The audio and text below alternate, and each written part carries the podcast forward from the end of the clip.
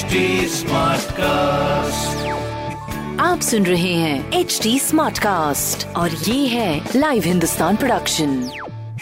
welcome to H T smart cast my name is R J Sona और आप सुन रहे हैं कानपुर स्मार्ट न्यूज़ कानपुर की सारी स्मार्ट खबरें इस हफ़्ते में आपको बताने वाली हूँ और सबसे पहले खबर की शुरुआत करेंगे भाई, जहाँ पर अपने उत्तर प्रदेश में स्कूल्स खुल गए, बिल्कुल। लेकिन कानपुर में अभी हाल ही में एक बैठक हुई जिसमें ये डिसाइड किया गया है कि स्कूल्स दो शिफ्ट में ही खोले जाएँगे, जिसमें पहली शिफ्ट में पचास स्टूडेंट्स और बाकी की दूसरी शिफ्ट में पचास स्टूडेंट्स होंगे ताकि सोशल डिस्टेंसिंग का सही मायने में पालन किया जा सके। दूसरी खबर है, हमारे पुल बनने से जुड़ी हुई, जिसके अपने कानपुर शहर को बहुत ज़्यादा ज़रूरत है और ये खबर शुरू होती है गोविंदपुरी से लेकर दीप चौराहे तक जाती है जहाँ पर पुल बनेगा और फाइनली हमें जाम से छुटकारा पाने का भी मौका मिलेगा। तीसरी खबर एग्जैक्टली फोर्टी सिक्स ईयर्स के बाद बढ़ने वाले हैं डॉक्टर्स और पैरामेडिकल स्टाफ हैलेट हॉस्पिटल में ये सारी सुविधाएँ दी जाएँगी। अब देखो जैसे जैसे स्टाफ बढ़ेगा वैसे वैसे जो मेजर uh, प्रेशर आता है ना और भी लोगों पर वो एटलीस्ट कम होने लगेगा। एंड मुझे लगता है प्रेशर किसी भी तरीके का डील करने के लिए आपको मेडिटेट ज़रूर करना चाहिए ये मैंने ऐसी आपको एक एडवांस टिप दे दी है फ़िलहाल के लिए।